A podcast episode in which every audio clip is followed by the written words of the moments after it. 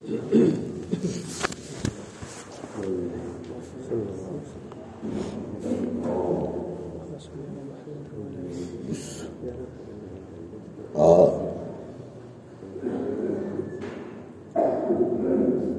بالله من الشيطان الرجيم. بسم الله الرحمن الرحيم. الحمد لله رب العالمين. الرحمن الرحيم. مالك يوم الدين. إياك نعبد وإياك نستعين اهدنا الصراط المستقيم. صراط الذين أنعمت عليهم غير المغضوب عليهم ولا الضالين. آمين. سور فاتحہ کی تفسیر تقریباً مکمل ہو گئی۔ اب یہ ہے کہ سور فاتحہ کے بارے میں جو قرآن نے اس کو نام دیے ہیں، ام الکتاب یعنی کتاب کی ماں، کتاب کی جڑ۔ اسی کا نام دیا ہے سور شفا۔ جو شخص اس کو پڑھ کر مریض پر دم کر دے، اللہ تعالیٰ اس کو شفا بخشتا ہے۔ اور اس سور فاتحہ کا نام دیا ہے الصلاۃ اسمت الصلاۃ بینی و بین عبدی۔ میں نے سور فاتحہ کو جو جس سے مراد نماز یہاں پر لفظ سلاد آیا ہے، اس سے مراد سور فاتحہ ہے کہ میں نے اس کو تقسیم کر دیا ہے اپنے درمیان اور اپنے بندے کے درمیان۔ مراد اس سے یہ ہے کہ تین آیتیں اللہ تعالیٰ کے لیے ہیں اور تین آیتیں اس میں بندوں کے لیے ہیں اور ایک آیت درمیان کی وہ مشترک ہے اللہ اور بندوں کے درمیان۔ اور اس کی ابتدا الحمد سے کی ہے۔ الحمد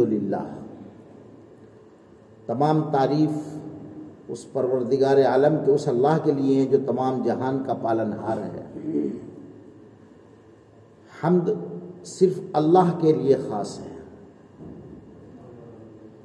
ہم یہ نہیں کہہ سکتے کہ کسی بندے کی کوئی حمد کر رہا ہے۔ تعریف اردو کا لفظ ہے۔ اس کا جو ترجمہ ہے، وہ انسانوں کے لیے اگر کیا جائے تو مدح مدح سرائی، یہ اس کی تعریف بیان کی جائے گی۔ اور اگر اللہ کی تعریف بیان کی جائے تو اس کے لیے الحمد حمد کا لفظ آتا ہے۔ اور تعریف کے حقیقت میں وہی لائق ہے۔ قرآن کہتا ہے وَإِن تَعُدُّوا نِعْمَةَ اللَّهِ لَا تُحْسُوهَا اگر آپ اللہ کی نعمتوں کو شمار کرنا چاہو تو شمار نہیں کر سکتے۔ اتنی نعمتیں اللہ تعالیٰ نے ہمارے اوپر ہمیں عطا کی۔ ایک ایک نعمت اگر گنوائی جائے، تو پتہ یہ لگے گا کہ واقعی تعریف کے لائق وہی ہے۔ انسان کی عمر ساٹھ، ستر، اسی اسی کے درمیان ہوتی ہے۔ اللہ تعالیٰ نے انسان کے جو اعضا بنائے ہیں، وہ روز کتنی مرتبہ ان کو استعمال کرتا ہے۔ کتنی مرتبہ بیٹھتا ہے، کتنی مرتبہ اٹھتا ہے، کتنی مرتبہ ہاتھ کو ہلاتا ہے، کتنی مرتبہ گھٹنا ادھر سے ادھر موڑتا ہے۔ لیکن کبھی یہ کسی نے کہا ہی نہیں کہ یار استعمال زیادہ کیا ہے، اس نے اپنے بدن کا، اس لیے یہ تو گھس گئے۔ ان کو گریس کی ضرورت ہے، ان کو سروس کی ضرورت ہے۔ اسی طریقے سے اللہ تبارک و تعالیٰ نے اس انسان کے بدن کے اندر تین سو ساٹھ جوڑ رکھے ہیں تقریباً۔ اور ہر جوڑ کا آدمی کو پتہ نہیں ہوتا کہ جوڑ وہ کہاں سے کہاں موجود ہے۔ اسی لیے فرماتے ہیں کہ ہر سانس کے اوپر ایک شکر بھی اگر اللہ کا ادا کرو، تو پھر بھی ہم اس کے مکمل شکر گزار نہیں بن سکتے۔ حضرت داود علیہ نبینہ علیہ السلاۃ والسلام کے متعلق آیا اعملو آل آل داود شکرا۔ اعملو آل داود شکرا۔ اے داود کی اولاد، شکر کا عمل کرو یعنی شکر کرو۔ وقلیل من عبادی الشکور، اور بہت کم بندے ایسے ہیں جو میرا صحیح طریقے سے شکر ادا کرتے ہیں۔ اس لیے کہ حضرت داؤد علیہ السلاۃ والسلام کو جب یہ کہا گیا، ان کی اولاد کو یہ کہا گیا کہ شکر ادا کرو، تو آپ نے فرمایا کہ اللہ تیرا شکر کیسے ادا کریں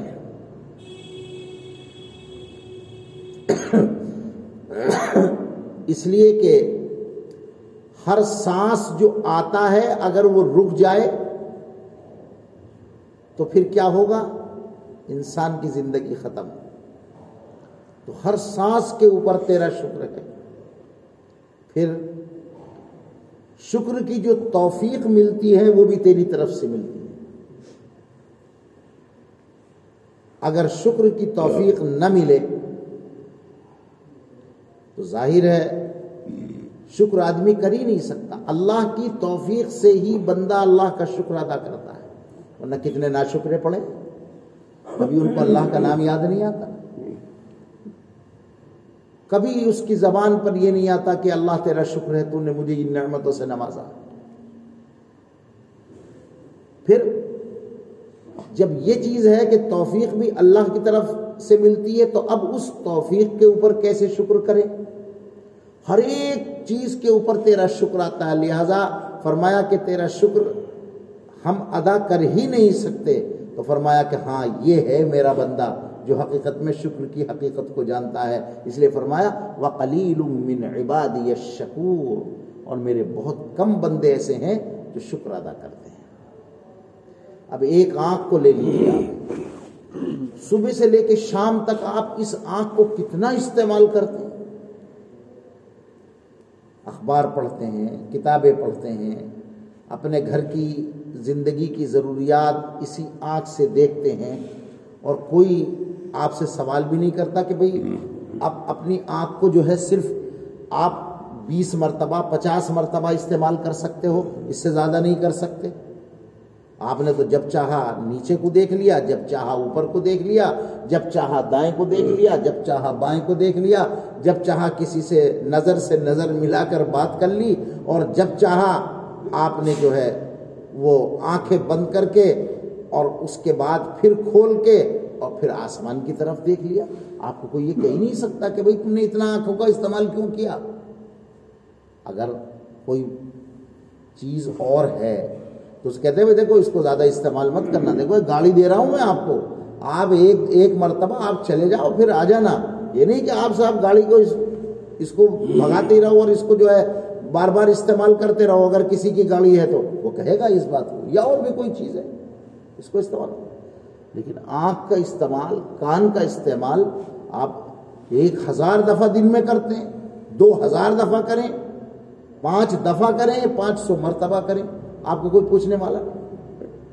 ہاں جی ٹھیک ہے، یہ استعمال کر لیا، یہ استعمال کر لیا۔ تو اللہ تبار تعالیٰ نے انسان کو آنکھ کی روشنی عطا فرمائی۔ اور آنکھ کے اندر جب روشنی نہیں ہوتی تو پھر دیکھو، پتہ لگے کیسے؟ پھر یہی نہیں۔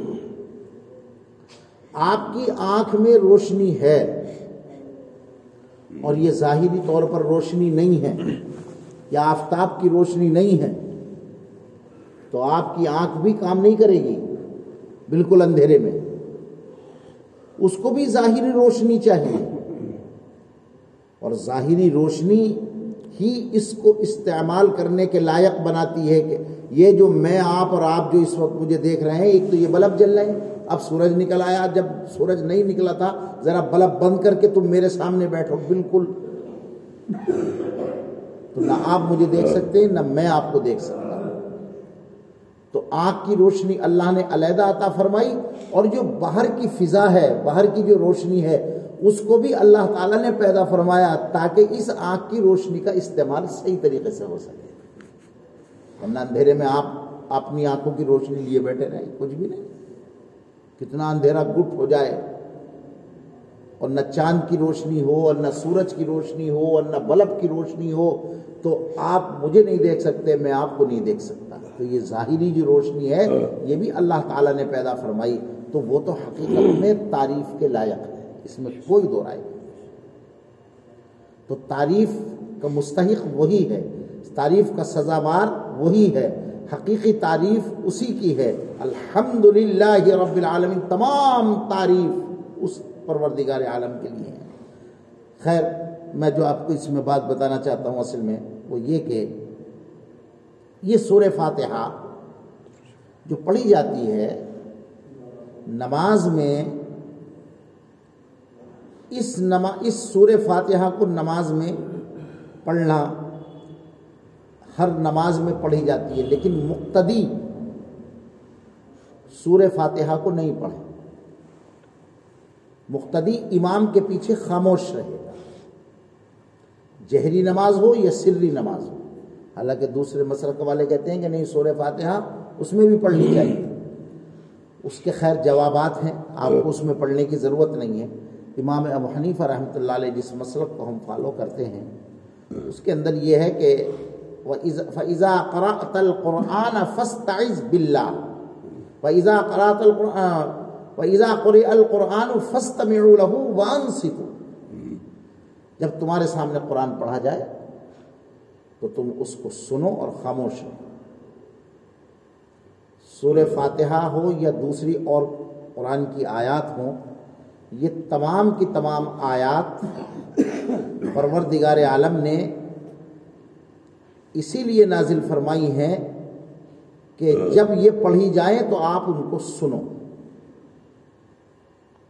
نماز میں خاص طریقے سے اس کا حکم ہے کہ جب امام قرات شروع کر دے چاہے سور فاتحہ ہو یا کوئی اور اس کے ساتھ ملانے والی صورت ہو آپ کو امام کے پیچھے قرات نہیں کرنی ہے بلکہ آپ کو صرف اور صرف پیچھے کھڑے ہو کر سننا۔ ہے آپ کو بہت سے لوگ کہیں گے نہیں صاحب سورہ فاتحہ پڑھتے ایسا نہیں کہ امام بھی سورہ فاتحہ پڑھے اور آپ بھی سورہ فاتحہ پڑھیں۔ یا امام بھی قرات کرے تو آپ بھی قرات کریں۔ بلکہ آپ کو صرف اس کے اندر سننا ہے۔ تو قسم تو سلاط بینی و بین آبدی میں نے اس سور فاتحہ کو اپنے درمیان اور اپنے بندے کے درمیان تقسیم کر دیا ہے۔ اور یہ بھی بتا دیا کہ جب رب سے کوئی چیز مانگی جائے تو پہلے اس کی تعریف، اس کی حمد، اس کا بڑا ہونا بیان کرو، تب اس سے مانگو۔ معلوم یہ ہوا کہ اب جب بھی تم اللہ کی تعریف اللہ سے کچھ مانگنا ہو، تو پہلے اللہ تبارک تعالیٰ سے کی تعریف بیان کرو۔ الحمد للہ رب العالمین وسلاۃ وسلام علیہ رسول کریم پہلے اللہ کی تعریف، پھر نبی علیہ السلاۃ والسلام پر درود، اور اس کے بعد پھر جب دعا کو ختم کرو تو پھر اللہ تبارک تعالیٰ کی تعریف اور نبی علیہ السلاۃ والسلام پر درود۔ اس سے کیا ہوتا ہے؟ جو دعا مانگی جائے گی، یقیناً وہ دعا پھر قابل قبول ہوگی۔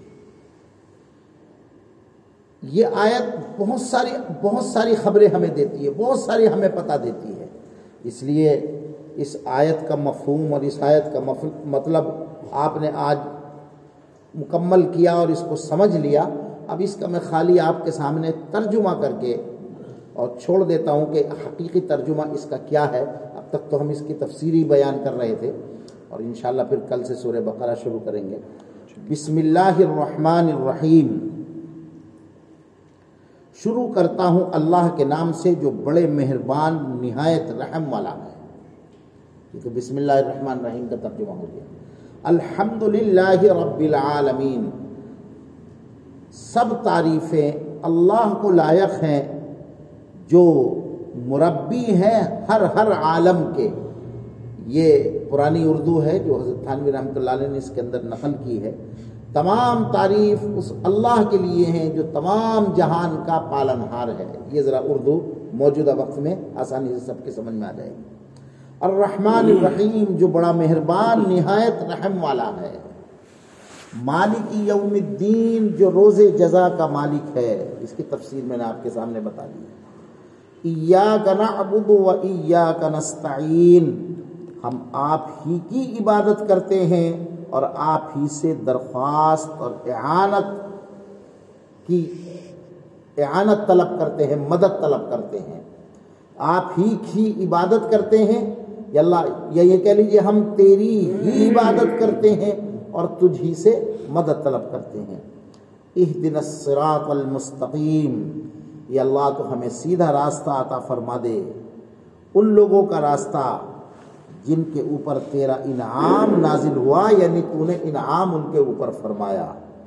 اور نہ ان لوگوں کا راستہ جن کے اوپر تیرا غضب نازل کیا گیا یعنی تو ان کے اوپر تیرا غصہ نازل ہوا۔ ولدالین اور نہ ان لوگوں کا راستہ جو گمراہ ہو گئے ہوں۔ یہ اس سور فاتحہ کا ترجمہ ہو گیا۔ یہاں پر میں نے کل آپ کو ایک بات بتائی تھی کہ جب ولدالین آئے تو اس پر آمین کہنا چاہیے۔ آمین کا مطلب کیا ہے کہ اللہ ایسا ہی ہو جا۔ یعنی یہ دن الصراط المستقیم یہ اللہ تو ہمیں سیدھا راستہ عطا فرما۔ یہ اللہ ایسا ہی ہو جا۔ ان لوگوں کا راستہ جن کے اوپر تیرا انعام نازل یہ اللہ ایسا ہی ہو جا۔ یہ آمین کا مطلب ہوتا ہے۔ اور پھر فرمایا، غیر المغضوب۔ یہ اللہ ان لوگوں کے راستے سے ہمیں بچا جن کے اوپر تیرا غصہ نازل ہوا۔ یہ اللہ ایسا ہی کر دے۔ ولد ظالم یہ اللہ گمراہوں کے راستے سے ہمیں بچا۔ یہ اللہ ایسا ہی کر دے۔ تو اس کے بعد پھر کیا کہا جاتا ہے؟ آمین کہا جاتا ہے۔ اور آمین کا مطلب کیا ہوتا ہے کہ ایسا ہی ہو جا۔ اب یہاں پر جب سور فاتحہ کے بعد ہم آمین کہتے ہیں، تو حدیث میں آتا ہے کہ فرشتے بھی ہمارے ساتھ آمین کہتے ہیں۔ اب فرماتے ہیں کہ مم وافق تامین تامین الملائی کا غفر الح ما تقدم من ذنبی۔ جس شخص کا آمین کہنا ہمارے آمین کہنے کے مطابق ہو جائے یعنی جب ہم نے آمین کہا فرشتوں نے بھی اسی وقت آمین کہا۔ تو اس کا اتنا بڑا درجہ ہے کہ غفر له ما تقدم من ذنبی۔ اللہ تبارک تعالیٰ اس کے اگلے پچھلے گناہوں کو معاف فرما دیتا ہے۔ تو سور فاتحہ کو بڑے اہتمام کے ساتھ پڑھنا چاہیے۔ پھر دوسری بات ایک اور بھی ہے۔ قرآن اللہ کا کلام ہے اور عربی کے اندر نازل کیا گیا ہے۔ کوئی شخص اگر اپنی زبان میں سور فاتحہ کا ترجمہ پڑھ لے نماز میں، تو اس کی نماز نہیں ہو ایک آدمی کشمیر میں رہتا ہے اور اس کا ترجمہ سور فاتحہ کا ترجمہ کشمیری میں ہو گیا۔ تو اس نے کہا، بجائے اس کے کہ یار، یہ عربی تو کسی کی سمجھ میں آئے گی نہیں، کشمیری سمجھ میں آ جائے گی۔ تو کشمیری ترجمہ جو ہے، اس نے اپنی زبان میں پڑھ لیا۔ یا جیسے میں نے آپ کے سامنے ابھی ترجمہ کیا اردو کا۔ یار، یہ عربی زبان ہے، کون سمجھے گا؟ لاؤ، یہی میں نماز میں پڑھ لوں۔ سب تعریفیں اللہ کے لیے جو تمام جہان کا پالن ہار ہے نہایت رحم کرنے والا ہے۔ بہت بڑا بڑا مہربان، نہایت رحم کرنے والا ہے۔ روز جزا کا مالک ہے اور پھر آپ پڑھ لو اسی ترجمے کو، اور پھر مفتی صاحب سے پوچھو کہ نماز ہو جائے گی کیا؟ وہ کہیں گے بھائی نماز ہی نہیں ہوگی۔ آپ کو سور فاتحہ وہی بیاجنی جو عربی کے اندر اللہ تعالیٰ نے نازل فرمائی ہے، وہی پڑھنے پڑیں گے۔ دنیا میں کتنی زبانیں ہیں؟ سینکڑوں زبانیں ہمارے ملک میں ذرا سی اس پہ چلو گے تو زبانیں بدلتی چلی جائیں گی۔ اور چودہ زبانیں تو ہمارے یہاں بالکل مستند ہیں۔ جو آپ نے نوٹ دیکھا، اس وقت پتہ نہیں نوٹ پہ لکھا ہوا رہا ہے نیا نوٹ جو آئے پہلے نوٹ کے اوپر وہ چودہ زبانیں لکھی بھی ہوتی تھی اب شاید اب نہیں ہے یہ جب سے یہ نوٹ بندی کے بعد یہ آئے۔ اس نوٹ کے اوپر وہ چودہ کی چودہ زبانیں لکھی ہوئی ہوتی تھیں جو ہمارے یہاں مانیہ پراپت ہیں۔ مستند ہیں۔ اور انہی زبانوں میں پارلیمنٹ میں تقریر بھی کر سکتے ہیں۔ اس کے ترجمے کا انہوں نے وہاں انتظام کر رکھا ہے۔ تو جو آپ دیکھتے ہیں نا یہ لگا کے بیٹھ جاتے ہیں سب کوئی انگلش جانتا ہے اور ہندی نہیں جانتا، وہ سب اس کے اندر جو چاہے وہ بٹن دبا کے اپنا وہ سن سکتا ہے کہ یہ کیا کہہ رہا ہے۔ یہ تو ترقی ہے بارہ۔ تو یہاں پر وہ مستند زبانیں ہیں۔ اور مستند زبانوں کے علاوہ نہ معلوم کتنی زبانیں ہیں۔ پھر آگے کو جاؤ، بنگال میں، بنگلہ دیش میں دوسری زبان ہے۔ چائنا میں جاؤ، دوسری زبان ہے۔ اور پشتو میں پشتو علیحدہ زبان ہے۔ نہ معلوم کتنی زبانیں، تو کوئی شخص بھی سور فاتحہ کا ترجمہ اپنی زبان میں پڑھ کر نماز میں ادا، نماز نہیں پڑھ سکتا۔ اگر اس کسی نے سور فاتحہ کا ترجمہ پڑھ لیا، تو اس کی نماز نہیں ہوگی۔ اس کو وہی الفاظ استعمال کرنے پڑیں گے جو اللہ تعالیٰ نے نازل فرمائے ہیں، اور وہ ہے عربی۔ الحمد للہ رب العالمین۔ یہ الفاظ اگر وہ نہیں بولے گا تو سمجھ لو کہ پھر اس کی نماز نہیں ہوگی۔ اسی طریقے سے کوئی شخص پورے قرآن کا ترجمہ کر کے رکھ دے،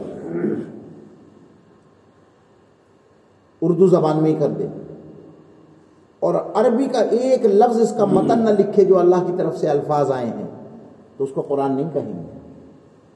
قرآن اسی کو کہیں گے کہ جب تک عربی کا قرآن یہ عربی موجود ہو اور اس کے بعد چاہے اس کا ترجمہ نیچے لکھے ہوا تو یہ تو کہہ سکتے ہیں یہ ترجمے والا قرآن ہے۔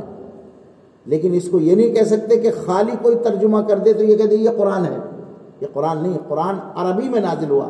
انا انزلناہ قرآن عربی لعلکم تعقلون ہم نے اس قرآن پاک کو عربی کے اندر نازل کیا ہے تاکہ اہل عرب تم سمجھو، پہلے مخاطب وہ ہیں۔ اور پھر دنیا میں جتنے بھی لوگ جہاں پر بھی رہتے ہیں وہ اپنے اپنے ترجمے کے اعتبار سے سمجھیں گے، لیکن بنیادی طور پر اس قرآن کی عربی کو باقی رکھا جائے گا۔ اس لیے کہ قرآن اسی کا نام ہے، الفاظ بھی اللہ کی طرف سے آئے ہیں اور اس کے معنی بھی اللہ کی طرف سے آئے ہیں۔ تب جا کر مکمل قرآن بنتا ہے۔ تو یہ بات بھی آپ تک مجھے پہنچانی تھی، یہ اس بات کی وضاحت بھی رہ گئی تھی۔ تو اس لیے بھائی اللہ تعالیٰ کا شکر ادا کرو کہ پھر قرآن کی پھر سے دوبارہ سے پانچویں پانچویں مرتبہ پھر سے ابتدا ہو گئی ہے اور ہم نے سور فاتحہ کی تکمیل کر لی ہے۔ انشاءاللہ کل سے سور بقرہ شروع ہوگی اللہ مجھے آپ ہم سب کو عمل رب العالمین گناہوں کو معاف فرما۔ خطاؤں کو درگزر فرما۔ عزت نصیب فرما۔ ہماری پریشانیوں کو دور فرما۔ مشکلوں کو آسان فرما۔ رب سے مدد فرما۔ جو بیمار ہیں ان کو شفائی کامل عاجل نصیب فرما۔ ہر مہلک اور موزی بیماری سے ہم سب کی حفاظت فرما۔ ہم سب کی دعاؤں قبول فرما صلی اللہ تعالی